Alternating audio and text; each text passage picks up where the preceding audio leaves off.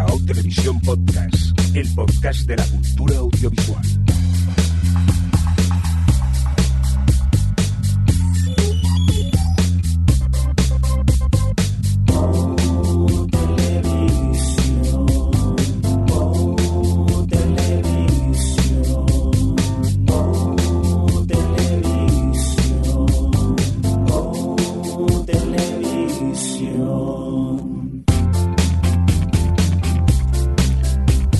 ¿Qué tal? Bienvenidos, eh, bienvenidas a Otelevisión Podcast, el podcast de la cultura audiovisual. En esta nuestra... Ay, no, que habíamos dicho que no, que es un podcast de series de televisión. Me va a costar quitarme esta muletilla. Lo que os decía, la edición doscientos noventa y uno, términos, eh, dicho en términos televisivos, la ese quince e cero cinco. Vamos a presentar al equipo. Adri, ¿qué tal? ¿Cómo estás? Pues mira, hoy, hoy vas y te retractas cuando un poquito de cine vamos a meter. Ya me vale, es que no acierto una. ¿Quién más corre por aquí? Eh, Javi, ¿qué tal? ¿Cómo estás? Bien, bien, bien, bien. Aquí viéndolas venir. ¿Quién corre más por aquí? Alex, ¿qué tal? ¿Cómo estás? Bien, se ha colado Javi, siempre me presentas el segundo. Mm. Sí, pero hoy como... Uh, ¡Rancilla! ¡Salseo! Es que estoy un poco nervioso, porque técnicamente hoy estamos como en una cuerda floja. Esperemos que esto, que esto suene. Ay, eh, oye, vamos directamente a... Por cierto, que nos habla con vosotros el señor Mindo, que siempre se me olvida presentarme. Eh, Adri, venga, que tenemos hasta noticias, parece ser, aquí en el guión, ¿no? Tenemos noticias porque han pasado muchas cosas en estas dos semanas que hemos... ¿Cuánto tiempo hemos estado fuera? Bueno, o dos años. Eh, cosas sobre todo que afectan mucho a la, a la industria y a cómo... Y sobre todo ahora con todos los cambios que... Todo el, el buzz que ha, que ha tenido el streaming por esto de las cuarentenas y, y todo lo que ha pasado en dos mil veinte, ya sabéis... Eh, Y, y están pasando muchas cosas. Y yo, la cosa así como más eh, que más ha dado que hablar y que ha, ha recibido todo tipo de respuestas dentro de la industria es el anuncio que hizo eh, Warner que de que les, unas cuantas, vamos, unas cuantas bastantes, diecisiete de hecho, de sus películas más taquilleras o que previsiblemente iban a ser más taquilleras, tipo eh, Wonder Woman, tipo Dune, eh, el Matrix cuatro, en fin, este tipo de super mega producciones, las iban a poner de forma simultánea o prácticamente simultánea en H B O Max. Que, bueno, para el que no lo sepa, pues H B O Max es eh, esta plataforma de streaming que tiene Warner, que tiene las cosas de H B O, pero no solo de H B O, sino también de todas las, todos los, las marcas que tiene Warner, que por mmm, si no os suena, yo qué sé, Suya, T N T, eh, ¿qué más? Cartoon Network, T C M, mmm, tienen como Boeing, tiene, bueno, todo lo que tiene D C, la C W, en fin, es una es una major americana con mucha con mucha I P y entonces, bueno, pues todo esto en principio va a H B O Max y... Y lo que ha pasado con, con el tema este de H B O Max es que tiene un gran problema como, como plataforma ahora mismo, sobre todo con toda la, la competencia que hay, eh, pues bueno, con todas las medios queriendo hacer sus propias sus propios streamings. Y es que H B O es la más cara de todas con diferencia. Y además cuando hicieron esto de abrir H B O Max pasó un poco como, en cierto sentido, aunque diferente, pasó un poco como Prime, eh, como Amazon Prime, que Amazon Prime al final es una... es una, vamos, un servicio que engloba muchas cosas y que entre ellas está el Prime Video y que un por, hay un porcentaje bastante alto de la gente que tiene el Prime para los paquetes y para las cosas más de envíos y todo eso que todavía no es consciente de que el Prime Video está incluido en el Prime. Pues con H B O les ha pasado un poco parecido y es que la conversión que tuvieron eh, de, pues de H B O Now y de H B O Go eh, de gente que ya lo está pagando y que ya debería haber hecho esta como esa activación de la cuenta de H B O Max no lo ha hecho, no han, ha, ha habido como un treinta por ciento de gente que lo ha hecho solo, entonces como que están teniendo muchos problemas para ponerse un poco en el mapa ya solo con sus propios clientes y, y entonces esto suena como a una a una estrategia para usar todas estas marcas tan potentes para, pues bueno, para ganar un poco de notoriedad y para ponerse un poco ahí en el mapa y para traer esto que pasa, pues que les ha, les ha hecho gracia regular a, a gente, a creadores, bueno, pues eh, los dos que más han dado que hablar han sido eh, Christopher Nolan y, y Denis Villeneuve, pero bueno, pues eh, como siempre la reacción de la industria a estas cosas es regular, por supuesto los cines son los que eh, salen más... Eh, más perjudicados con esto. Y el tema es que, que bueno, pues eh, el, el tema es que con si ya de por sí todo lo que ha traído Netflix y todos estos cambios, todo el auge del streaming, eh, con todo lo que ha pasado con, con la pandemia y tal, se, se ha venido arriba y el streaming ha ganado todavía más fuerza, eh, lo, y, y hasta ahora los cines, que son los que más perjudicados se han visto en toda, ese, en toda esta dinámica de, de producción, distribución, exhibición de los productos culturales culturales, eh, hasta ahora los cines, pues bueno, estaban también un poco, un poco resignados, porque en esta situación que van a hacer, ¿no? Toca un poco apechugar. Y lo que pasa es que hasta ahora, claro, N B C...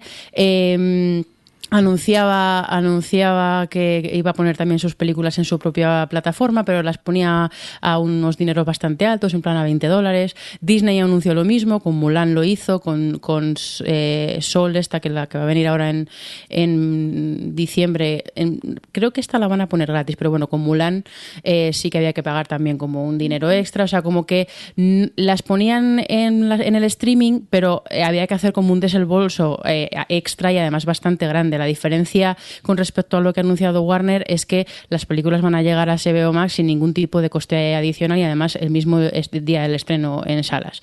Eh, Entonces, claro, es un momento súper, súper delicado para el sector en este momento. Que, y, y aquí voy a meter una cosa. Eh, eh, bueno, me decía antes, eh, creo que no lo, no lo estoy contando, me decía antes eh, Javi que se iba a contar lo de las ventanas de distribución. Lo que ha pasado con la ventana de distribución es que eso que hasta ahora, eh, pues ya sabéis, están las productoras, están las distribuidoras y están las, las exhibidoras, que son los cines. Y había, eh, eh, pues bueno, c- cierto tipo de acuerdos entre unos y otros para, para eh, respetar un un poco las dinámicas dentro de la industria, y los exhibidores normalmente tenían pues cierta, un, o sea, esto, la, la ventana de los cines era bastante amplia, eh, históricamente hasta de seis meses, eh, se ha ido reduciendo con el paso del tiempo y últimamente estaban en cosa de cuatro semanas, cinco semanas, aunque lo estaban viendo bastante de película en película.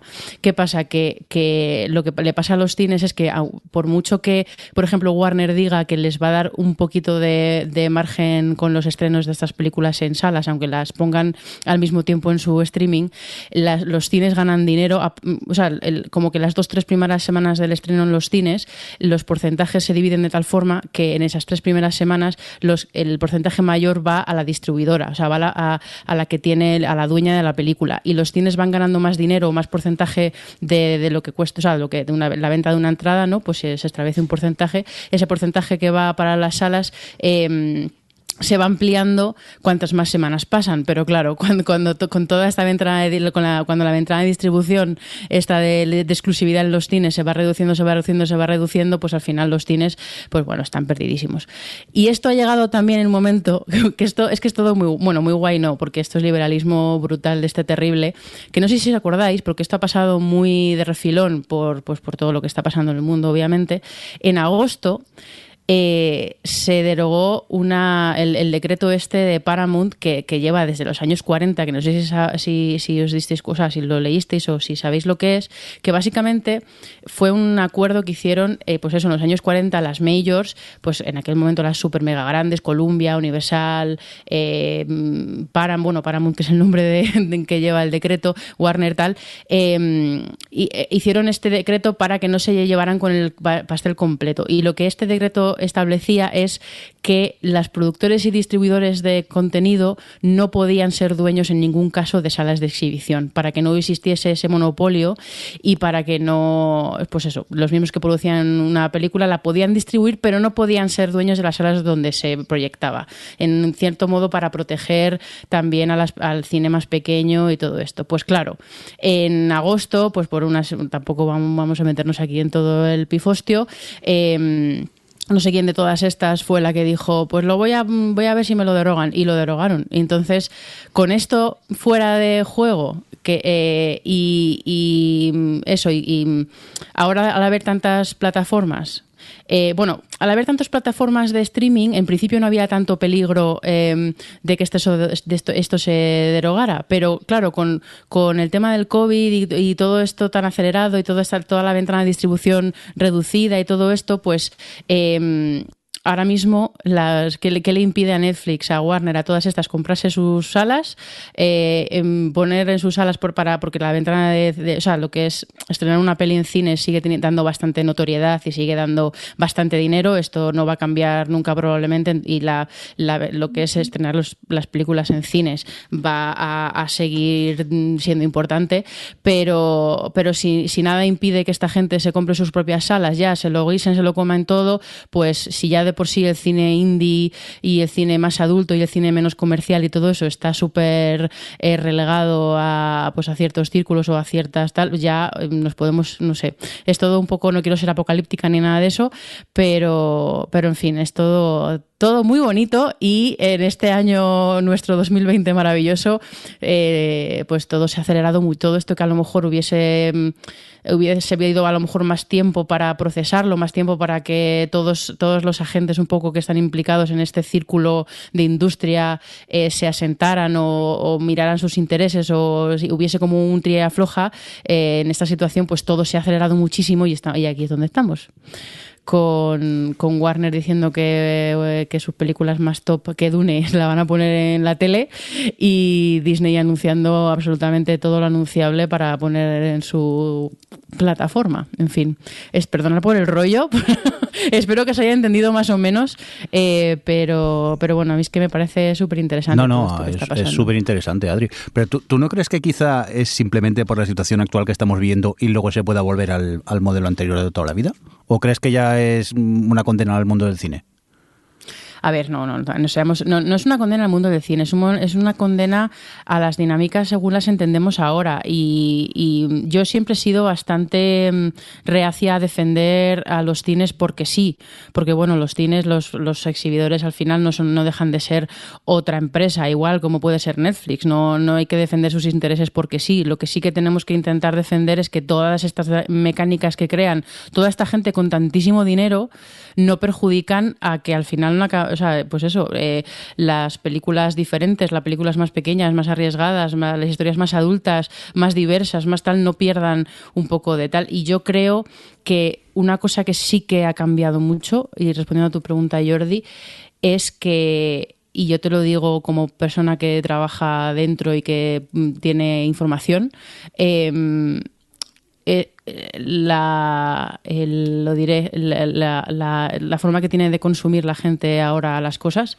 ha cambiado mucho en los últimos años y, y radicalmente durante la pandemia. Y yo creo que esto se va a quedar, porque al final los hábitos de consumo se quedan y es muy cómodo estar en casa viendo cosas. Y si ya empiezas a ver este tipo de películas, no a todo el mundo le, le apetece o le renta ir a las salas a ver las películas.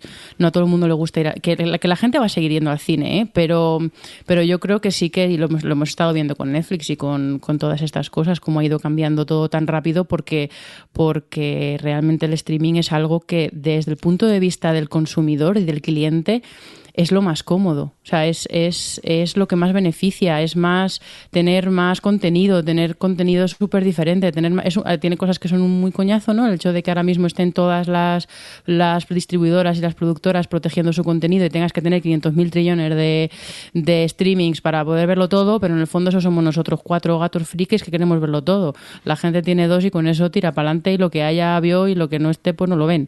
Entonces, no sé, yo sí que creo que, que el impacto puede ser bastante grande, pero bueno, también creo que, que life, la, la vida se abre camino y, el, y el cine pequeñito se abrirá camino también, y a lo mejor la, todas estas plataformas tendrán que buscar una forma de diferenciarse y iremos y irán saliendo, ¿no? A lo mejor plataformas que, que se especialicen en eso, porque no, no te vas a meter a, a hacer cine infantil familiar cuando tienes a Disney, que sin hacer puto nada original consigue cien millones de suscriptores en menos de un año, ¿sabes? Entonces, no sé, si se... si se especializan y tal, pues yo qué sé, no, o sea, por responder a tu pregunta, sí y no. Ella. Vale, pues me ha gustado tu respuesta, pero no, y ya está, empatados. Entonces, pero no, no, muy, muy interesante el tema que tratas, pero es verdad que las cosas evolucionan, las cosas van cambiando y es cuestión de ir adaptándose, pero sí que es verdad que normalmente a los más pequeños pues les cuesta quizá sobrevivir cuando las cosas cambian. Esto me recuerda cuando, allá hace unos doce años, una cosa así, cuando estábamos hablando en el, en el podcast y, y decíamos que imagínate si viene Netflix aquí, qué locura, ¿no? Imposible. Y poco a poco hemos ido viendo esa, esa progresión, como que quería venir aquí, que al principio le daba mucho palo porque había mucho pirateo y ahora se ha acabado convirtiendo en una de las apuestas más, más fuertes aquí, ¿no? Eh, y cómo todos estos cambios los hemos estado viviendo y posiblemente lo que dice Adri, que estemos ante un paso más, una etapa más en todo este cambio digital. Así que, bueno, habrá que seguir viendo qué es lo que pasa. Eh, pueden pasar por el medio muchísimas más cosas, como hemos visto también con esta pandemia, que te puede hacer saltar por los aires todo. Así que hasta que no pite el árbitro, eh, no se acaba el partido. Ya está. No olvidemos de plataformas que han aparecido y desaparecido en plena pandemia, como Kiwi. ¿Os acordáis de esa plataforma de series de tres minutos? No, a ver, yo iba a comentar eh, sobre, volviendo un poco al tema de Warner, el desastre que ha sido un poco su lanzamiento como plataforma de streaming en Estados Unidos, porque al final tienes una marca como H B O, no la sabes rentabilizar y de hecho te la acabas un poco ensuciando, podemos decir. La gente al final no tiene claro al final qué puede ver, qué no puede ver, y como ha dicho Adri, es mucho más cara. Se comentaba incluso de que estaban planteando el cambiarle el nombre a, a lo que la plataforma para evitar esa confusión, pero claro, si ya estás haciendo este lanzamiento y luego le cambias el nombre, pues ya es un poco mm, liarla del todo. Así que no sé, yo eso me parece... Leía un artículo que hablaba un poco como también el problema de Warner ha sido que han sido comprados por A T and T, que al final es una mega corporación de comunicación, eh, y lo que querían era un servicio de streaming, y al final han perdido un poco lo que es también al final el... Pues eso, que Warner pues son unos estudios, son cines, son televisión, son muchas cosas, y que a lo mejor intentar meterlo todo a capón y de golpe y usar la marca de tu canal más famoso tampoco era la solución por hacerlo rápido. Mira, ahí también está otra que tampoco levanta en Estados Unidos, eh, Peacock, que es la de N B C. Es decir, están todas intentando sacar lo suyo rápido y corriendo, y a lo mejor lo que tienes que pensar es que ofreces diferencial a un usuario que, como dice Adri, ya con dos le bastan, que un usuario medio a la que tenga, si tiene hijos, con que tenga Disney, Disney y, y un Netflix o un Prime Video tal... ¿Para qué les vas a estar vendiendo más? Entonces, si no eres capaz de diferenciarte y no dar valor al final a lo que tienes... Y claro, esta estrategia de decir, cojo las películas eh, más importantes y las pongo ahí, eh, por llamar la atención, pues no sé, a lo mejor hasta estás devaluando un poco tu producto. Porque cojas y estrenes en Estados Unidos, eh, en España aún no, cojas y estrenes Wonder Woman en streaming... No sé si al final es beneficioso o perjudicial, y, y proyectos vale. como... como Dune o, u otros, que por ejemplo Dune en teoría tendrá luego una segunda película después de haber desembarcado aquí económicamente, que no sé, son incógnitas, ver cómo se va desarrollando esto. También comentar que a, anunciaron que H B O Max llegaría a Europa y España a mediados del dos mil veintiuno, así que a ver también cómo lo hacen aquí. Yo con eso solo pido que mejore la aplicación y que podamos ver cosas bien. Yo... A lo que tú estás diciendo, eh, completamente de acuerdo, ¿eh? Eh, como Adriana Izquierdo, completamente de acuerdo. Como persona que, que piensa, o sea, haciendo abogado del diablo, eh, en cuanto a lo que eh, si beneficia o no beneficia el, el usar ciertas marcas o el ensuciar H B O o estas cosas... Eh, lo has dicho tú mismo, A T and T es una plata, o sea, es una mega corporación. Y sinceramente os digo, o sea, acabo de decir que la, la, en la diferenciación, y tú lo has dicho también, Alex, puede que esté la clave, pero más bien en la diferenciación de la marca. Pero ya os digo que, que seguramente a lo que o sea, a Netflix la, la, la acabará comprando alguien. No sabemos, que esto se, esto lleva mucho, mucho tiempo diciéndose, pero es que no solo Netflix, es que al final esto no es no es sostenible en ninguno de los casos, por mucho que todas, eh, ahora mismo están todas eh, desesperadas por, por tener I P y por tener marcas potentes, porque al final la marca va a ser lo que lo que lo que vale. Adriana, y quien tenga esa marca es lo que vale. Adriana, y aunque, perdona, sí. Tener I P, ¿eso qué es? Que habláis muy moderno vosotros. Perdón, son cosas del trabajo. Inter, intellectual property. Vale, o sea, propiedad intelectual, marcas. Propiedad okay. intelectual, marcas. Y I P es, es, eh, es pues eso, es, es todo lo de Marvel. Es de repente crear, yo qué sé, una serie desde de, de la nada, tipo, bueno, de la nada, entre muchas comillas. Un Juego de Tronos. Un Juego de Tronos, y que de repente se transforme en una, en una marca súper potente. Entonces, ya solo por I P existente, que, que lo que quiere decir marcas que ya existen y que hagas adaptación adaptaciones o lo que sea, o eh, franquicias nuevas que consigas crear de la nada, pues eso, eso es lo que vale, eso es lo que vale y, y aunque, pues eso, aunque ahora eh, Peacock tenga la suya, H B O tenga la suya, al final, de verdad, o sea, ya hemos visto la, este, bueno, el año pasado cómo se juntaban, pues A T and T que viene de, de, se juntó con Warner, cómo Disney compró Fox, cómo se van comprando unas a otras y cada vez serán más grandes, acabaremos en estos futuros de grandes megacorporaciones, bueno, que ya estamos en, en ese en ese futuro, en cierto modo, y, y seguiremos así porque a la larga no es sostenible y al final están todas creando esas I Pes para que cuando llegue el momento de tener ser fuertes y de tener algo, eh, pues tal. Entonces, claro, un poco lo que decías tú, Alex, sí, claro, el tener la I P, pero ¿qué hace potente a Wonder Woman? ¿Que la estrenes en salas y, y, se, y, y fracase como está fracasando? ¿O que la estrenes en, en, pues eso, en tu plataforma y de repente te venga un montón de gente a la plataforma y demuestre que es una... ¿Sabes? Es como... O, o lo de H B O. H B O es insostenible como plataforma de snob, es insostenible como plataforma de series de mega calidad a, a, a la larga. Entonces, no lo sé. Es todo muy complicado, pero muy interesante. Pero Adri, nos traes más noticias de, del mundo de los streamings, ¿no? Bueno, más que noticias es por comentar un poco así por encima eh, la abrumadora cantidad de series y de cosas que ha anunciado Disney, que se volvió loquísima. Y, y un poco que viene bien como a continuación de esto que hablábamos de, de las I Pes, eh, porque, en fin, quiero decir, va a hacer diez series de Star Wars. diez series. Pocas eh, me parecen. Las que, y bueno, y dos películas también. Eh, La que más avanzada tienen de películas y tal es la del personaje de Diego Luna en Rogue One, que es como ok, y la de Obi-Wan, eh, que está bueno, solo porque esté Ewan McGregor ya la veré. pero pero bueno, de Mandalorian, por cierto, que, que la anunciaron, o sea, que anunciaron un par de spin-offs. Y al final de, de Mandalorian de la temporada dos, que ya se ha acabado, eh, con una de estas escenas post créditos anunciaron una tercera que no voy a decir por si acaso alguien no ha visto todavía al final, pero pero bueno, estaba claro que estaban con algunos personajes. A mí me ha sorprendido porque pensaba que que, que el personaje de, que, de, de ay, ¿cómo se llamaba la actriz que hace de Star de Starbuck en en Battle Star Galáctica? Katee Sackhoff. Eso, Katee Sackhoff, que el personaje de Katee Sackhoff estaba bastante ahí a, a, a huevo para hacer un spin-off, pero de momento no han anunciado ese, pero bueno, Oye, cu- cu- cuestión de tiempo. Pero estoy mirando y el spin-off de Jar Jar Binks, ¿dónde está? Que no lo veo. Uh, es lo que ha dicho. Da- dale has tiempo. Me- por has eso, mencionado ¿eh? al, men- al, al innombrable. Bueno, no lo sé. Se pues supone paso, que lo odian mucho, ¿no? Los fans. Al paso que van, no te extrañe que acabe habiendo una serie suya. Pero... Tiempo al tiempo, tiempo al tiempo. Bueno, a propósito de Mandalorian, que ya se ha acabado la temporada, eh, y quiero, quiero hacer aquí... Ya hice mi retractación en el último, diciendo que me estaba encantando la temporada, y efectivamente la temporada dos ha sido un temporadón. Y quiero decir que me he estado riendo meses, de y lo, lo comentamos también en el anterior, sobre el tema del casco.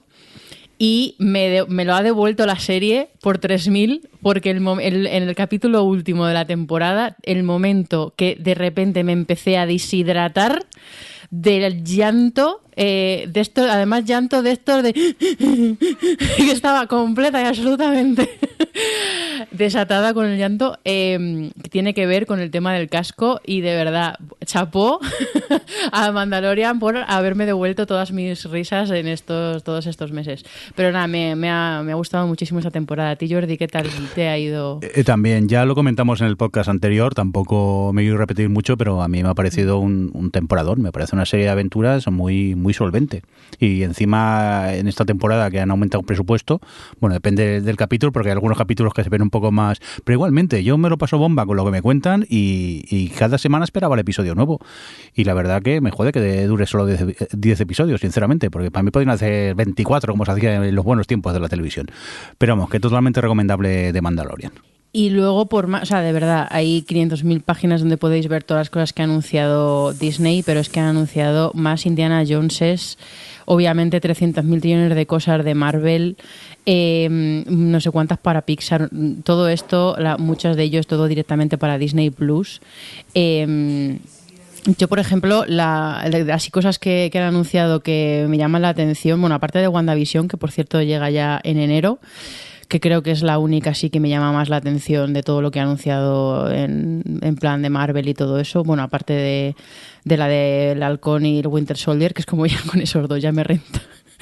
Pero, pero eh, así de todas las que han anunciado así un poco, me llama la atención la nueva versión de Pinocho, que es como, eh, hola, a ver si es verdad que, que mantienen un poco, porque Pinocho es una de las películas más perturbadoras y más eh, maduras en realidad que ha hecho Disney nunca, a pesar de ser una de las primeras, y tengo bastante curiosidad de ver qué hacen en la actualidad con, con esa película, con una revisión de esa película. Y, y no sé, no sé si vosotros habéis echado un vistazo a todas las cosas que ha anunciado Disney y Fox y todas estas cosas y os ha llamado la atención algo. Javi, sé que no, porque, porque está, es anti-Disney. No, a ver, no soy anti-Disney. Disney me ha dado muchas alegrías a lo largo de mi vida, pero lo que sí que me fascina es eh, la... la...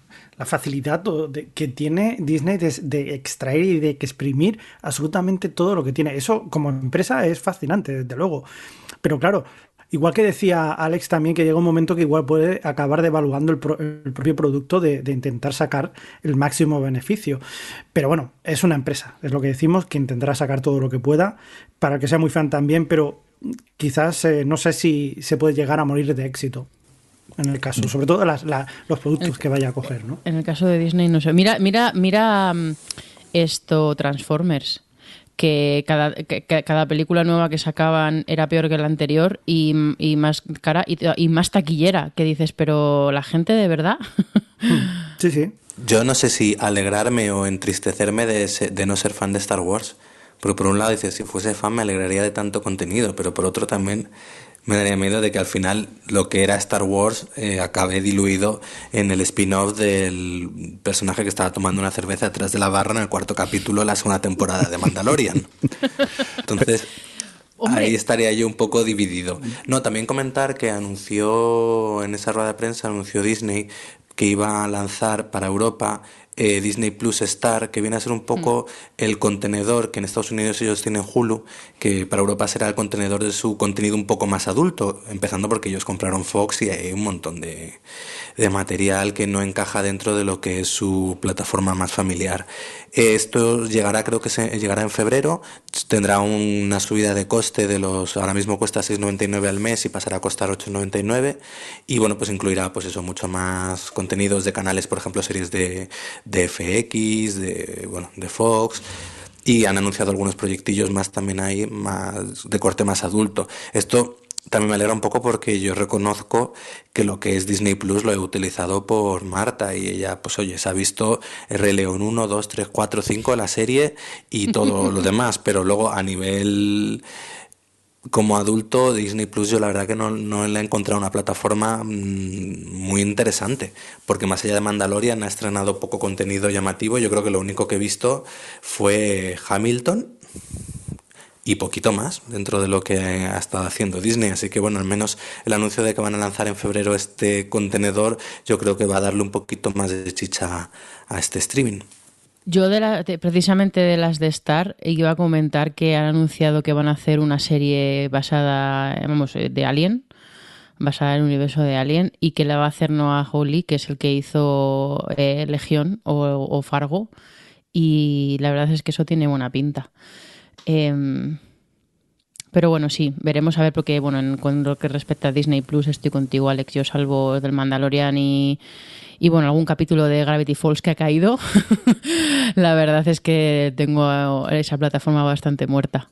Venga, eh, por cierto, relacionado un poco con, con Disney, porque sale en una serie de Disney, tienes una noticia por aquí, no aquí pillado con los pelos. Mira, mira, o sea, no le hicimos al, el team crin, crin, crin, no me tomes el pelín.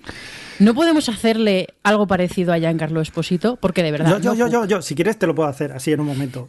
Venga. La noticia hater de Adri. Hater no, hater, hater no, soy hater. hater. Pero hater. Que por cierto, lo que decía Alex de los fans de Star Wars es un poco el meme también que hay en internet últimamente de que al fin, los fans de Star Wars en realidad son los que más odian Star Wars porque odian absolutamente todo lo que sale nuevo de, de Star Wars y se van a poner las botas ahora con todo lo nuevo. Pero si no es que sea hater, es que mira, de verdad, yo creo que fue en el capítulo ante, en el programa anterior, creo, ¿no? Cuando dije que estaba hasta las narices de tener a Giancarlo Esposito haciendo lo mismo en todas las series. Correcto. Que le tengo en, en Better Call Saul, en The Mandalorian y en The Voice y, y siempre hace lo mismo. Bueno, pues no va el señor y le hacen un, una entrevista diciendo que eh, quiere un spin-off para Gus Fring, el personaje suyo de Breaking Bad, que es como, pero vamos a ver, que el, que el, el cuarenta por ciento de Better Call Saul de las últimas dos temporadas ha sido para ti, no me toques los, los mismísimos, porque es que solo, o sea, además que solo lo han hecho precisamente porque Gus Fring es Gus Fring en Breaking Bad y los fans de Breaking Bad les gusta mucho todo eso y, y no has hecho más que ensociar Better Call Saul y ahora quiere que hagan una serie para el solo solo de Gus Fring, un, una, una precuela, una precuela sobre un señor que... que eh, esto trafica con, con drogas. Esto no se ha hecho nunca, esto no se ha hecho nunca ya. De verdad, yo, no puedo más con Giancarlo Esposito. Yo en cierta parte te odio, eh, Adri, así, pero con cariño, ¿eh? Te odio, pero con cariño. Eh, porque desde que lo dijiste, ahora ya siempre eh, veo a Giancarlo Esposito, lo veo igual siempre. Digo, es verdad, es que pero hace el mismo este... papel de Gus Fring en todas partes. Es que es eso, siempre con la cara ahí totiesa. Circunspecta ahí. Sí, y cara de película de George Lanthimos y, y poniendo voz así de muy malo. Haters, que sois unos haters todos. ¡Haters! Oye, vámonos a por los pilotos tos.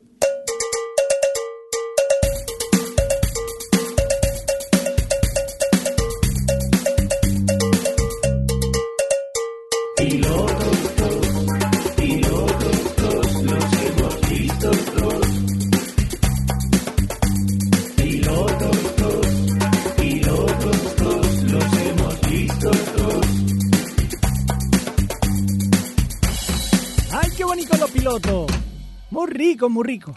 Pues sí, muy rico los pilotos. Vamos a ver de qué vamos a hablar por aquí. Hombre, empezamos con esta producción de Prime Video, esta producción eh, española, sobre la figura del Cid. Eh, Javi, cuéntanos, tú que encima la has visto entera, ¿qué pasa con ella?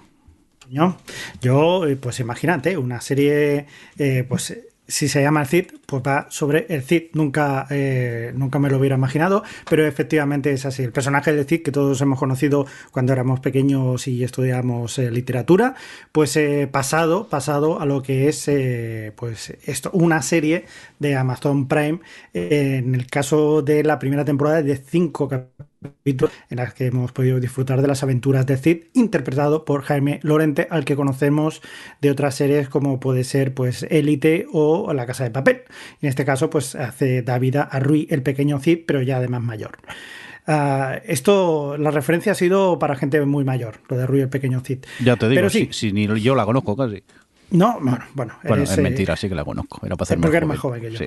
Eh, pues sí, eh, básicamente pues eso, es, eh, nos encontramos ya con las aventuras de eh, Rui el Pequeño, perdón, otra vez, Rui el Pequeño Cid, no, el eh, Rodrigo Díaz de, de, de Vivar, que entra al servicio del rey Fernando primero de, de Castilla y de León.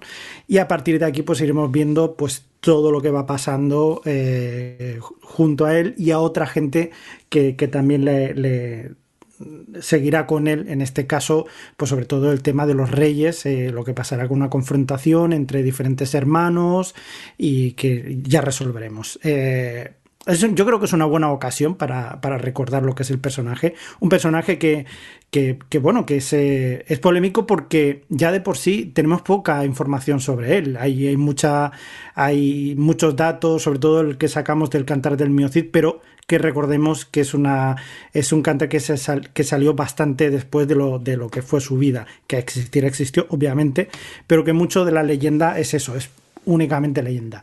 Y a partir de aquí, pues, eh, pues es una gran producción. La verdad que, que se nota que ha habido ahí pasta por medio y es una buena adaptación histórica que, que aunque vaya a crear polémica, pues, eh, pues no debemos olvidar que es una ficción.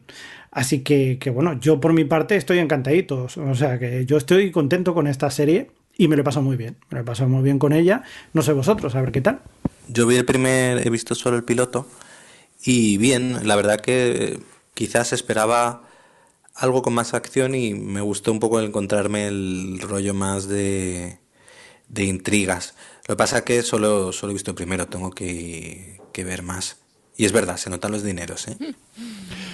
Yo todavía no me he puesto, pero le tengo ganas, la verdad. Que a ver si saco tiempo en estas bonitas fechas navideñas que vienen ahora y, y me pongo con, con ella. Yo, bueno, yo no iba a comentar nada por motivos obvios. ¿Por, por eh, motivos obvios por qué? Bueno, por motivos obvios porque creo, bueno, no, yo no sé si lo he dicho alguna vez en el podcast. Eh, he intentado tampoco airearlo por ahí, pero bueno, yo trabajo en Amazon Studios. ¡Oh, entonces! Yo he visto eh, El Cid, el, el, cada capítulo, un número aproximado de treinta veces. eh, por, por todos los. Bueno, realmente con la primera temporada estaba ya en fase de, de montaje cuando yo entré en el equipo, pero. O sea, en Amazon Studios. Pero llega un punto, ya solo por curiosidad, por, por compartir temas de mi trabajo, claro, llega un punto en el que. en el que imaginaos lo que para mí lo que es eh, hablar de, de esta serie, porque eh, he quitado, he metido, eh, he, o sea, o sea, como que no, no quiero decir que se pierde la perspectiva, pero bueno, en cierto modo sí que se pierde, pero pero bueno, para mí yo solo quiero quería decir que no les he pagado ni nada para que hablan, para que hablen bien de la serie. Tenía, tienen total libertad. Hostias, pues sabiendo esto ahora la voy a ver, pero para, vamos, para pa pe, pegarte malos que te cagas directamente. Como, como a ver, yo, debo decir yo esperaba que... el bizum de Adri ahora. Sí. No, yo solo quiero decir que una cosa que, que cuando yo entré, de lo primero que me sorprendió mucho cuando empecé a ver todo el material y tal, eh, por, por, sobre todo eh, pregunta, para preguntar a Javi, que es el que lo ha visto, el capítulo, al final es el capítulo cuarto, que es el de la batalla. Eh, a mí me dejó bastante eh, bastante con el culo torcido, eh, porque ya no lo digo por los dineros, eh, digo en general porque pues así nunca había visto nada rodado a ese nivel en ninguna ficción española y oye, se, se agradecía bastante. Yo hay, hay una cosa que, que me gusta, aparte de lo, ya sabéis que yo soy muy fan de todas las series de, teta, de tetas, culos y explosiones. En esta no hay explosiones porque la edad no daba para más, eh, fíjate, tendrían que esperarse un poquito más, pero sí que había espaditas, que eso siempre pues ayuda bastante, ¿no? Y lo que quiero decir que aparte de lo que es eh, batallas, acción y todo eso, también me gusta mucho la, la configuración de los personajes, y ahí en especial, un día estaba hablando con Adri precisamente de uno de los personajes que me ha sorprendido y yo creo que es el, el que más me ha gustado, que es el de Urraca. Urraca, la hermana de, de, de, del rey, ¿no? La, o la, la hija del rey, que se, digamos, totalmente menospreciada y despreciada, eh, no por ser, eh, no por ser, eh, por así decirlo, despreciable, sino simplemente por ser mujer, ¿no? Pero cómo se mueve esas intrigas palaciegas que, que a mí, por ejemplo, me gustan mucho. Y yo creo que el personaje de Urraca, si hace un spin-off, yo lo compraba ya. Y espero que tenga más peso en, en las siguientes temporadas, porque lo he disfrutado mucho y, y en ese sentido me ha sorprendido. Yo me esperaba, más que nada, pues eh, por la historia... posiblemente que ya, ya hemos visto con la película de Samuel Bronston y todo lo demás, pero eh, el, el hecho de utilizar ese conflicto que hay entre los diferentes hermanos me ha parecido muy rico, y es una forma también de, de, de, de centrarse o de adentrarse en lo que es la Edad Media, de, de lo que pasó en la península ibérica y, y de ver lo que, lo que pasó en los diferentes reinos, eh, entre los reinos de taifas y los, y los cristianos, así que yo estoy encantado, aunque sea solamente como, como una forma de de acercarse a la historia, yo creo que merece la pena, siempre y cuando la gente recuerde que esto no deja de ser una ficción, que cuentas una historia para entretener, nada más. Yo, yo con lo de Urraca quiero de, quería decir una cosa, porque bueno, aparte de que es que Urraca es la mejor y que Alicia Sanz eh, me flipa, esa chica, la actriz como lo hace, eh, Eh, obviamente ha habido comentarios con respecto al personaje de Urraca, porque bueno, pues al final es un personaje con un corte feminista bastante fuerte, ¿no? Eh, de, pues ya están los típicos de revisionismo histórico, todas estas cosas. Y a mí es algo que me, que me molesta mucho en, en estos casos, porque realmente, eh, aparte de que Urraca eh, históricamente tiene, la fama la tiene, la fama de, de peleona y tal la tiene de sobras, eh, o sea, que en el contexto de ella en concreto, eh, pues no, no, no ha lugar, pero a mí eh, una cosa que me gustaba del personaje es, pre- es precisamente que se está demostrando cada vez más que al final la historia la han escrito los hombres y, y, hay, o sea, y que históricamente las mujeres no, eh, que han conseguido cosas y que han hecho cosas y que han peleado y que se han rebelado eh, no han, han pasado los libros de historia porque pues no por, por, por X motivos eh, y, y porque claro en, en la época no eran mujeres de bien, porque no eran mujeres que fueran válidas para lo que se esperaba de las mujeres en su momento, y todas esas mujeres que, que consiguieron cosas y que se rebelaron que están, existieron y existieron desde el primer momento eh, y, y eso es lo que digo, que, que con, cada vez más se está demostrando y están saliendo documentaciones, están eh, no, no quiero decir reescribiendo la historia, pero se está completando la historia, y precisamente que existen este tipo de ficciones en las que eh, pues bueno, se exploren figuras históricas de, de cómo podían ser mujeres que en, en esos en, pues eso, que en los momentos en los que vivieron no, no eran válidas como mujeres para esa época y, y contar por qué, a mí no me parece, o sea, me, me parece súper interesante, la verdad. Que es y, cierto yo... que, que estamos apoyados por la voz de la modernidad y por estar viéndolo desde la hora, por supuesto, porque ahora hemos progresado. Y, pero bueno, en fin, no sé. Y, y otra cosa, que un personaje que lo primero, la primera vez que vemos a ese personaje está cagando, pues eh, se merece todos los respetos. O sea, a partir de aquí para arriba. O sea, sí, sí, perfecto. Está cagando por la ventana, que me flipa ese momento. Oye, dejar de venderme la serie también, hombre, que la voy a ver, hombre. Ya con ese plano tiene que ser maravillosa. Oye, vamos a continuar eh, con más cosas. Vamos a cambiar totalmente de estilo, ya que nos vamos con esta producción de Netflix, este Alice in Border, eh, Borderlands. Eh, Alex, cuéntanos un poco de qué va esto. Esto es un original de Netflix, eh, es una serie japonesa basada en un manga. Y bueno, vendría a ser un, un mix entre Cube, Sao... Gantz, si lo conocéis, el, el manga japonés. Cuenta un poco como de repente tres amigos, tres chavales, eh, se encuentran en un Tokio vacío, en el que solo hay, en el que hay algunas personas y al que han sido llevados para jugar una especie de juego en el que tienen que ir superando las pruebas si no quieren morir.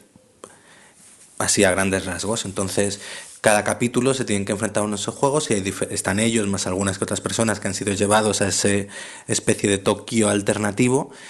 Y bueno, por ahora yo he visto d- dos capítulos y tengo sensaciones encontradas, en el sentido en que, bueno, a ver, es una serie japonesa de imagen real, por lo que te llevas lo bueno y lo malo.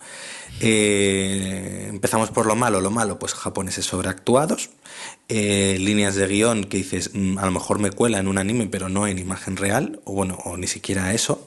Eh, y, y bueno, cosi- y efectos especiales que dices, esto en un, en un anime encaja más, aquí canta un poco, pero bueno. Luego, en el lado positivo, pues la verdad que está, yo creo que tiene bastante ritmo, las secu- es bastante, juega bien con la intriga y con el suspense de, de las situaciones que plantea, al menos en los dos primeros capítulos. Por ejemplo, eh, el segundo, con esa especie de pilla-pilla, me pareció que estaba muy bien llevado y muy bien construido lo que era todo, todo el episodio. Entonces, bueno, creo que es una serie muy entretenida, que es un batiburrillo de cosas que se han visto, pero que les queda resultón, pero que tengo que seguir viendo a ver si es capaz de mantenerse bien. Tú, Javi, la has visto entera. ¿Qué tal sí. se mantiene la temporada? Se mantiene, se mantiene bastante bien, y yo he quedado bastante eh, gratamente sorprendido, porque tampoco conocía el manga y, y la verdad que ha sido satisfactorio. Como tú bien dices, tiene sus pros y sus contras. En este caso, quizás no estemos acostumbrados, yo, eh, muchas veces lo hemos estado hablando sobre la sobreactuación que tienen los actores japoneses. Yo creo que es otra forma también de actuar, eh, influida posiblemente por el teatro kabuki, y nosotros no, no comulgamos mucho con lo que es eh, este teatro kabuki y la forma de de expresarse que tienen ellos, ¿no? Pero salvando esas distancias que pueden ser culturales, yo creo que bastante, o sea, que entra bastante en lo que es la historia, precisamente por lo que tú dices, Alex, porque es un batiburrillo de cosas que ya conoces, pero que también funcionan. Así que sí, yo creo que es bastante entretenida y sí, sí, yo la recomiendo también. Yo lo de la sobreactuación realmente no lo veo tanto como... O sea, sí, sí que estoy de acuerdo contigo, Javi, en que es algo cultural, desde luego, eh, pero bueno, eh, ves muchas películas y series que no tienen esta sobreactuación. Yo creo que es más una herencia del anime y de que el anime sí que suele estar sobreactuado. O sea, pues bueno, de, ya es como... es prácticamente parte de, del A D N del anime. Eh, pero, pero sí están... Ya no son los que estén sobreactuadísimos, es que... es que son muy pesados, es que son muy molestos y cuando entran en modo bla bla, yo he visto cinco capítulos, eh, y cuando entran en modo bla bla de contar su vida, sobre todo porque son personajes que son muy cliché y cuando se ponen a... hablar y a contarse las cosas y tal, eh, entre que no es nada interesante porque no, no te está aportando demasiado, que son muy obvios y que, y que eso, que están muy sobreactuados, a mí en esos momentos se me hace un pelín pesada, pero estoy de acuerdo con vosotros en que al final compensa bastante porque, porque es, es entretenida y creo que a medida que van pasando los capítulos encuentra formas de que no, de no quedarse estancada en que sea simplemente pues un, cada capítulo un juego de estos, sino que encuentra las formas de ir ampliando el universo y de ir mostrando cosas que a mí me tienen bastante intrigada, la verdad, pero tengo que decir que eh, me resulta extremadamente molesto el tema de los personajes femeninos porque están eh, hipersexualizadas a tope. Bueno, de hecho la chica que sale al, más al principio es demencial y es muy insultante, pero bueno, que en el resto de capítulos que he visto pasa igual. O sea, en el quinto, noventa y nueve por ciento de gente semidesnuda, de muchachas semidesnudas, ellos bien tapaditos, pero en fin, no sé. Bueno, pero esto también herencia, esto también es muy cultural japo, eh, desgraciadamente, pero y luego que algunos...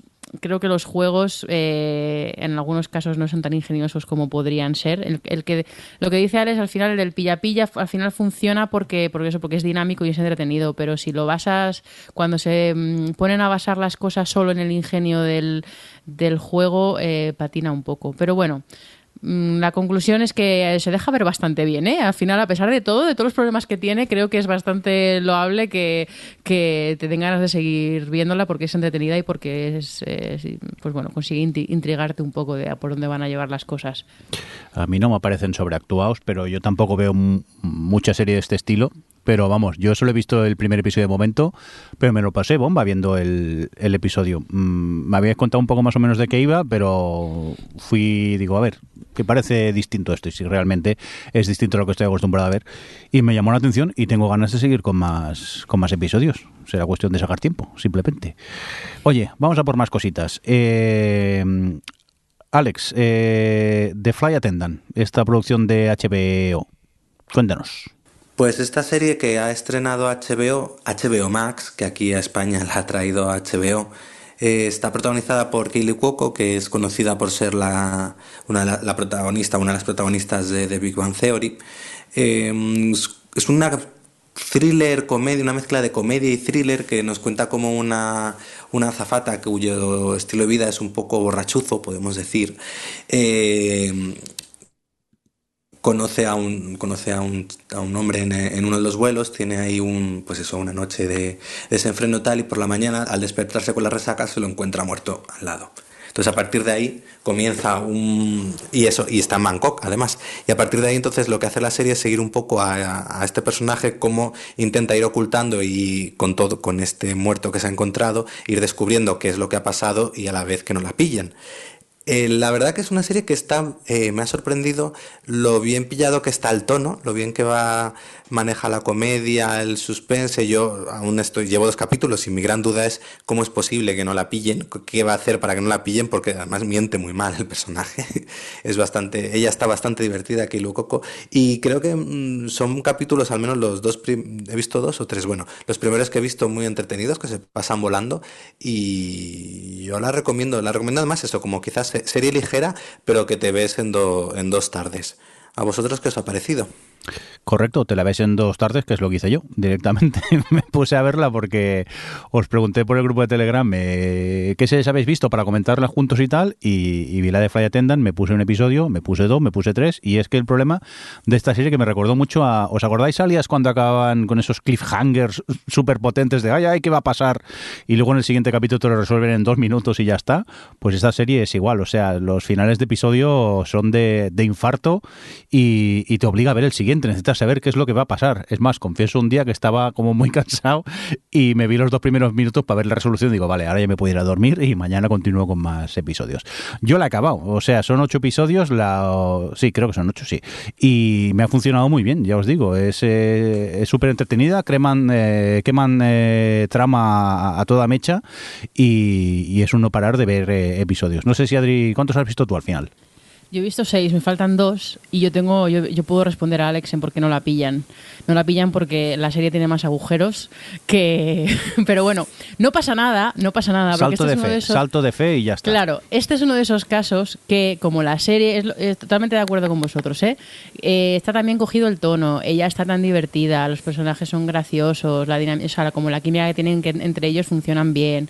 Eh, Y entran muy bien los capítulos, se ven tan bien que te lo que estás estás por la labor de, de, comer, de comerte con patatas, pero tiene muchísimos agujeros todo el rato y, y tiene más Deus Ex Machina eso que, bueno, en fin, eh, no, no hay por dónde cogerla si te pones a pensarla un poco y además tiene una de las tramas que es como, ¿y esto para qué? O sea, si en cuanto te la pones a pensar un poco, eh, se cae por todos los lados, pero aparte de que la dinámica esta que crean un poco de... La herramienta, no sé cómo decirlo sin spoilear, un poco la, la dinámica que tiene con el muerto, por así decirlo, eh, resulta bastante extraña. Y lo que pasa es que eso que funciona muy bien porque es divertida y le da mucho dinamismo a la serie y a la vez es, es completamente mmm, pues no, no tiene, no hay por dónde cogerla. Pero bueno, luego y, y luego lo que un poco lo... Me resulta un poco extraño porque al final te están contando algo de ella. Ella tiene un viaje, Alex todavía no lo ha visto porque con los dos primeros capítulos todavía no se ve mucho, pero ella tiene un arco que completa, o sea, un arco de transformación de personaje que es muy interesante, pero que no entiendo muy bien por qué, eh, qué tiene que ver eh, toda, o sea, porque normalmente utilizas el caso, utilizas la trama o eso para, para justificar ese esa evolución y aquí es como, no sé, veo una desconexión muy brutal. O sea, como que la serie de verdad, en cuanto la pienso un poco se me entera, pero del capítulo a capítulo es tan entretenida que, que mira, pues ya, ya me va bien. Así que yo, con todo, re, re, realmente la recomiendo, ¿eh? Porque es lo que decís, que para tardes así de me apetece algo súper entretenido de quemar trama y eso, entra bien. Eh... Pero si sois de estos tiquismiquis de tal, no es vuestra serie. Ah, no, es dejarse llevar, es, es verla y decir, ¿qué pasa esto? Pues me lo creo y venga, siguiente, siguiente cosa que me vas a, a contar. Y nada, Adri, la trama que no entiendes, eh, luego entenderás por qué, pero te vas a quedar un poco... Y hasta aquí puedo leer.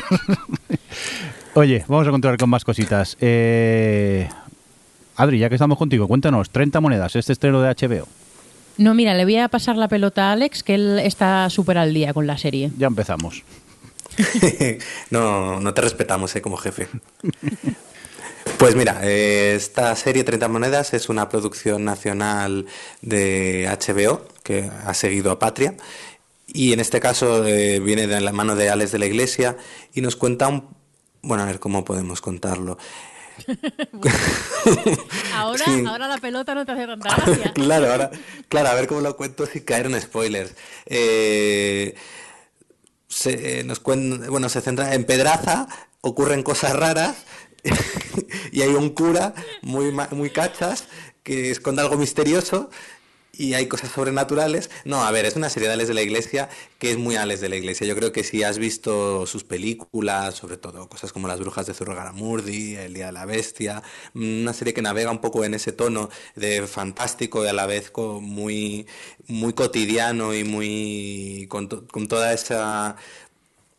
Yo me recuerdo, recuerdo en muchos casos La Comunidad también, ese punto, eh, es que no me sale ahora la palabra, de, de la gente de a pie, esos diálogos, esas, esas rencillas de las personas. Eso, muy costumbrista y a la vez con ese tono sobrenatural. Y bueno, lo que hace la serie es que nos va contando una historia y a la vez lo va...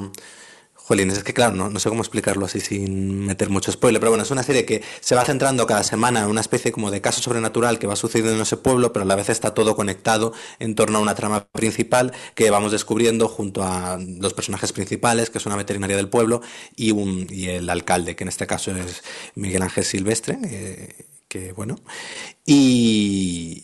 Y a ver, yo a mí me está gustando mucho, me parece que está que está manteniendo el primer capítulo, la verdad es muy es casi como una película, eh, muy en la línea de lo que hace Alex de la Iglesia, que puede expulsarte porque es un poco excesivo, eh, y, a, y abraza el género del fantástico a tope, que a veces eh, lo que es ficción española pues puede echarlos un poco para atrás y aquí no van a tope.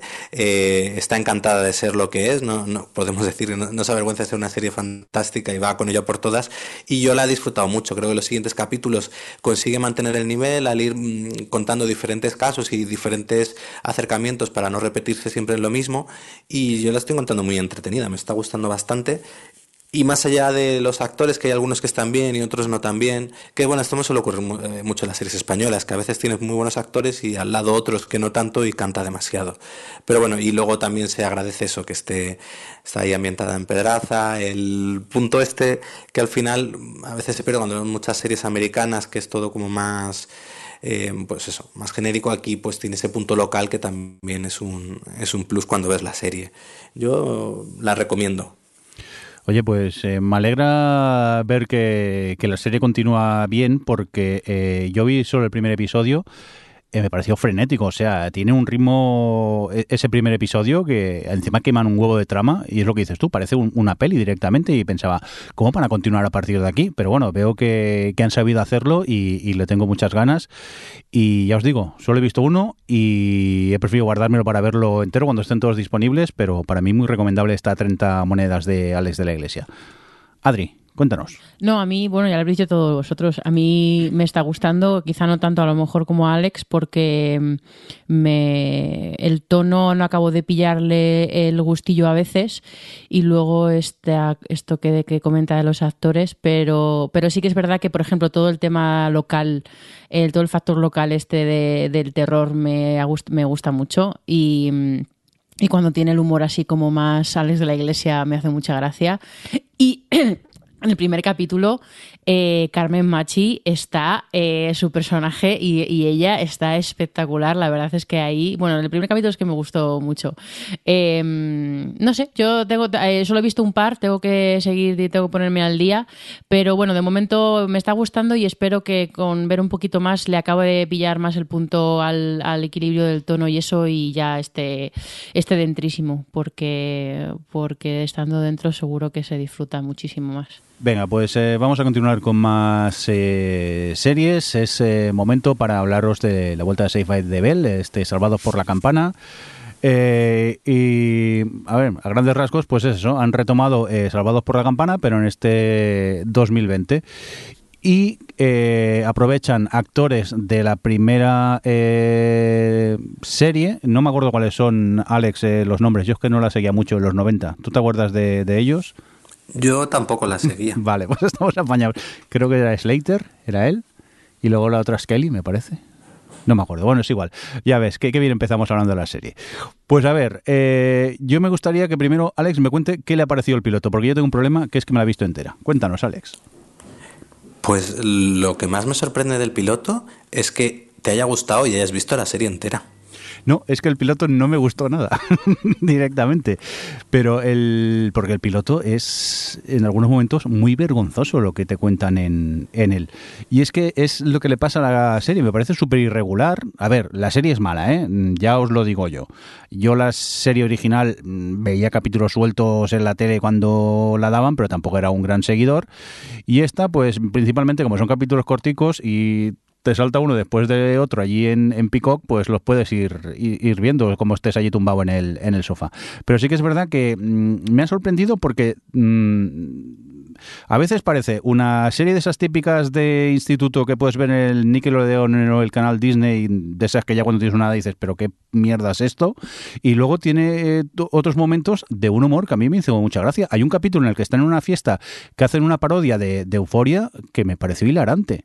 Pero es que luego es eso, luego tiene un, un humor tan tonto por otro lado que dices, no sé exactamente, no, no les ha quedado muy claro qué te quieren contar en esta serie o, o qué. Tú, Alex, aguantaste el piloto y ya no seguiste más, por lo que veo. Pero justo era eso lo que, lo que me pasaba con la serie, que de repente estás viendo lo que casi parece es una parodia de las series de adolescentes, con un humor muy autoconsciente, con, sí. con bromas bastante divertidas y demás, y de repente te, estaba, te encontrabas que eso con una serie ni siquiera adolescente, sino casi preadolescente, de, con tramas tontas, eh, personajes muy... muy y que no te aportaban nada. Entonces esa mezcla no creo que estaba bien llevado, porque a ratos, ya digo, podría parecer, yo qué sé, si hubiese encajado mejor dentro del punto de la autoconciencia que parece tener todo el rato, pues habría, me, me habría funcionado, pero es que cuando la deja era un poco insoportable. Claro, es que se va eso, de la parodia a los chistes de caca, culo, pedo, pis, casi. Y los actores son espantosos. Correcto, eso eso te doy la, la razón. Y incluso los que salían en la serie original aquí también son un ¿verdad? Poco bastante malos. No sé, eh, es que hace muchos años que ve, veía los episodios de la original, pero vamos, que... que no sabía si recomendaros o no la serie, porque el factor nostalgia puede que gane un poco, pero es que luego es, es lo que estamos comentando, que se va de un extremo al otro, de la autoparodia a lo, al chiste malo, malo. Por cierto, que habíamos comentado Euforia y tanto Adri como Alex habéis visto este especial, pero antes, si os gusta la serie, dejadme recordaros que en Sons Podcast eh, tenéis un podcast llamado Psicoanálisis en ocho milímetros, que realiza nuestro compañero Alex, eh, en el cual pues hablasteis eh, de la primera temporada de Euforia, ¿no, Alex? Sí, esta primera temporada que ya queda tan lejana. ¿Sí? Ahora han regresado con un especial que han rodado en, durante la pandemia, con objetivo un poco de no hacer esperar tanto a los seguidores de la serie, que sirva como, como puentes. Un espe- bueno, serán dos especiales, uno se estrenó en diciembre, el próximo se estrenará en enero, y este primero es, se centra en el personaje de Rue, y realmente... es como un spin-off o un crossover entre Euforia y En Terapia, porque lo, asistimos durante una hora a una conversación entre dos personajes, que es Rue y la persona que es un poco... la palabra no es supervisa, pero bueno, que le ayuda en el tema este de drogadictos anónimos, podemos decir. Y es eso, una, un, un capítulo de una hora de esos dos personajes hablando y desnudándose emocionalmente, y es espectacular. A mí me parece que... te recuerda un poco que Euforia es mucho más que el brilli brilli, eh, los colores neón y el intento este que a veces parecía que la serie lo que buscaba era escandalizar, o la gente un poco se podía quedar con eso. Nosotros, eh, de hecho, en el, cuando hablamos del podcast profundizamos un poco en todo lo que cuenta, que la serie habla de muchísimas cosas, y aquí quizás como no, por que la rodaron en pandemia y demás, tuvieron que hacer una producción mucho más limitada y, y eso, y sencilla, eh, que da al descubierto realmente todo lo que te quiere hablar y lo devastadora que puede llegar a ser en su mensaje. A mí, al final es una, una conversación de una hora sobre lo que son las adicciones, sobre cómo afecta, cómo destruye, cómo... y, y también un... cómo se refleja un personaje tan joven frente a otro que ha vivido mucho, cómo el joven cree que lo sabe todo y cómo a la vez sus experiencias, cómo, cómo las, se reflejan en la otra persona que ya ha pasado por lo que ha pasado ese joven. Bueno, me, me, me gustó, me, me pareció maravilloso, de, espectacular. Y, y si no habéis visto Euforia tenéis que verla, y obviamente este especial no os lo podéis perder. Adri. Bueno, es que Alex lo ha dicho todo ya, tampoco tengo mucho más que añadir. Estoy de acuerdo con él en que es un gran episodio y que además Sam Levinson, que, que bueno, ya aparte de todo lo que hace con, en Euforia, ya le vimos con la otra peli esta que hizo, ¿cómo se llamaba? No me acuerdo, eh, Assassination Nation, que es un tipo que tiene un estilo muy visual, o sea, muy de narrativa visual, de contarte las cosas, y aquí eh, huye totalmente de todos esos, no quiero usar la palabra artificios, pero bueno, que, que no, no tiene todo ese todo eso para apoyarse, y es lo que dice Alex, que al final todo se reduce a los diálogos y a esa y a esa a ese desnudamiento que hacen los personajes con los con la conversación que tienen, y, y es, es de verdad es espectacular el manejo de, de los de los tiempos, del tempo en esa conversación y de cómo y de cómo se apoya en, pues bueno, obviamente en, en, en cómo te muestra la, las reacciones de cada uno de ellos. No sé, la verdad es que es, es un capítulo, son cincuenta minutos de conversación prácticamente y, y es para pararse en cada minuto, analizar un poco cómo, este, cómo te está contando lo que te está contando, aparte de luego el contenido de la conversación, que es súper interesante y, y bueno, a mí me llegó bastante todo, mucho todo el rato y, y de verdad, súper recomendable, Euforia siempre. Yo quería además aprovechar a reivindicar una serie completamente dispar, pero que al final habla de lo mismo y también lo lleva haciendo muy bien, y de la que os he hablado alguna vez, que es Mom. Precisamente me acordaba mucho cuando estaba viendo Euforia, porque Euforia, ya digo, este lo que he comentado, este especial, hablaba mucho sobre la adicción y las consecuencias de la misma, cómo gestionarlo y, y demás. Y es curioso cómo la Mom, que es esta sitcom protagonizada por Alison Janney y, y Anna Faris, que ya lleva ocho temporadas, Eh, ha girado siempre, bueno, es una serie que te cuenta la, la historia de una madre exalcohólica y una hija exalcohólica y un grupo de amigas que van a Alcohólicos Anónimos y bueno, pues es típica sitcom, bueno, típica no, clásica sitcom de veinte minutos en la que, curiosamente, a, a través de un formato que puede parecer anticuado o, o rancio incluso, llevan ocho años hablando mucho, mucho y muy bien de lo que es una adicción, de cómo afecta a las personas que te rodean y también de, que es algo que habla mucho este especial de Euforia, cómo lidias contigo mismo después de haber hecho lo que has hecho, de saber, de haber pasado por, pues eso, por los tramos en los que estás con, caído, cayendo en la adicción, cómo enfrentarte a la recuperación, cómo enfrentarte al mundo cuando has sido un adicto. Y lo hace a través de una comedia que parece bastante sencilla y que creo que no se reconoce quizás, creo que es un Mom, es una de esas, lleva ocho años, pero que no tiene quizás el reconocimiento que yo creo que merece. Más allá de eso, decir que ahora estoy con la séptima temporada, que fue la que emitieron el año pasado, y es espectacular. Yo creo que también las comedias, si están bien escritas, se benefician mucho del paso del tiempo porque ahora mismo tiene un reparto que funciona a la perfección en su timing cómico y a la vez es eso, es, siguen ahondando porque van metiendo nuevos personajes y demás en lo que implica ser una persona con una adicción que al final, eh, como hablan mucho, es una persona que está enferma y que al final es algo que les va a acompañar el resto de la vida. Es algo a lo que tienen que enfrentarse durante el resto de su vida. Entonces, es muy interesante que es eso, que, lo, que se aborde desde una óptica que parece mucho más amable o mucho más superficial y, y, y bueno, pues quería traerlo porque me acordaba mucho cuando estaba viendo el especial este de Euforia. Y que veáis Mam, leches. Al final me tendré que poner con, con Mam, por pesado, por tu parte. Es que, que no la hayas visto tú cuando te has visto cada cosa que... Si te contase lo que empezaba a ver de, del Chuck Lorre, dejarías de hablarme. O sea que mejor no lo digo eh, públicamente. Sí. Pues su serie buena es esa. Venga, vámonos a por lo, las cosas que hemos visto y queremos destacar. Cosas que hemos visto y queremos destacar. Cosas que hemos visto y queremos destacar. Cosas que hemos visto y queremos destacar. Cosas que hemos visto y queremos destacar. Pues vamos a por las cosas que hemos visto y, y queremos destacar. Y empezamos contigo, Javi, que llevas un ratito calladito. Cuéntanos, ¿qué has visto? Pues os quería recomendar una serie que se llama Smoking, que son, es una serie de veinte minutitos eh, por episodio, que es una adaptación de un manga, es, eh, por lo tanto es live action, y cuenta la historia de un grupo de cuatro personas, que es una banda llamada Smoking, que se dedican a ajustar cuentas pues entre la Yakuza, es decir, que los contratan para matar a quien toque, y la prueba de que lo han hecho es arrancarles la piel que contiene pues uno de esos bonitos tatuajes de los Yakuza. Eh, así que sí, eh, imaginad que es un poquito gore, pero también tiene su corazoncito y esas cosas. Que lo que pasaba, igual que en Alice in Borderland, que son personajes muy marcados, muy característicos y a veces repetidos pues en este mundillo que es el manga, que, que si más o menos lo has visto ya sabes de qué pie cojean cada uno. Vemos en cada episodio pues eh, cómo llegaron allí y cuáles son sus motivaciones y etcétera, etcétera. Iremos viendo cómo van matando a gente que me recordaba un poquito a lo que era Dexter en su momento, ¿no? Solo que con japoneses y tal.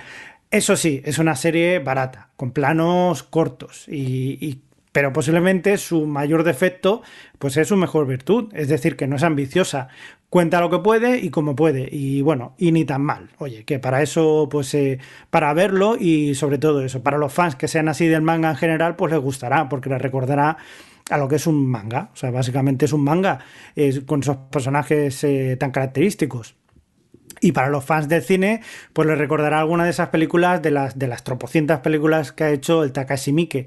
Así que, bueno, yo lo recomiendo porque básicamente es eso, son poquitos episodios, son cortitos y, bueno, es algo diferente también. Y, y ves una parte de Tokio que quizás no es tan habitual como podíamos ver en Alice in Borderland, que estaban en Shinjuku, etcétera. Aquí es un poco como un underground que también está bien. Así que sí, yo la recomiendo. Recuérdanos el título, Javi. Smoking. Y la podemos en ver Netflix. En Netflix. Muy bien, pues tomamos Netflix. nota de, de ella. Alex, cuéntanos rápidamente. Yo he visto, o más bien sufrido, eh, The Prom, que es la, un, la última película que ha estrenado Ryan Murphy en, en Netflix. Sé que Ryan Murphy, como le dieron doscientos millones, pues eso, se ha liado a hacer proyectos. Yo ya estoy esca- escaldado, podemos decir, y ya no me fío de nada, pero bueno, esta dije, bueno, basada en un musical de Broadway, eh, con Meryl Streep, Nicole Kidman.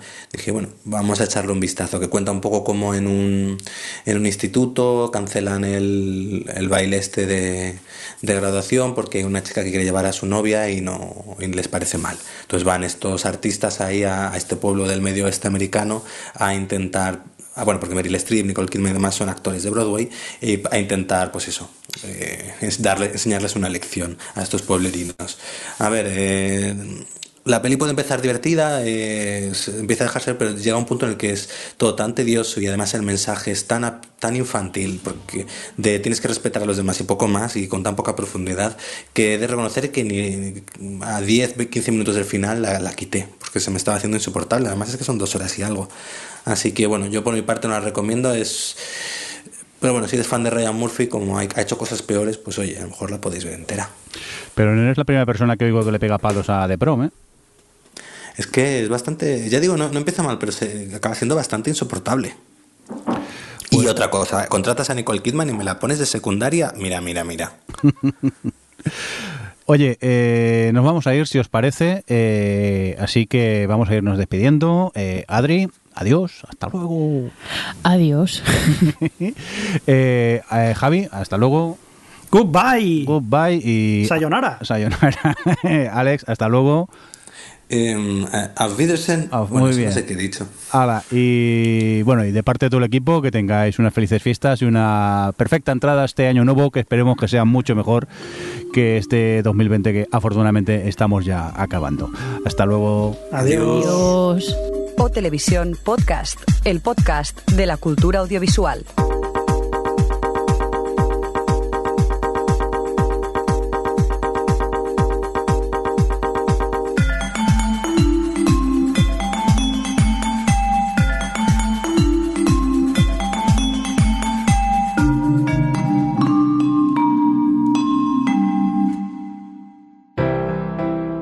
En Sons hay podcast para todo el mundo. ¿Conoces Librorum? Un podcast muy personal de Vanessa de reseñas literarias. Un formato breve en el que encontrarás lecturas recomendadas o todo lo contrario. Visítanos en sons punto red barra Librorum.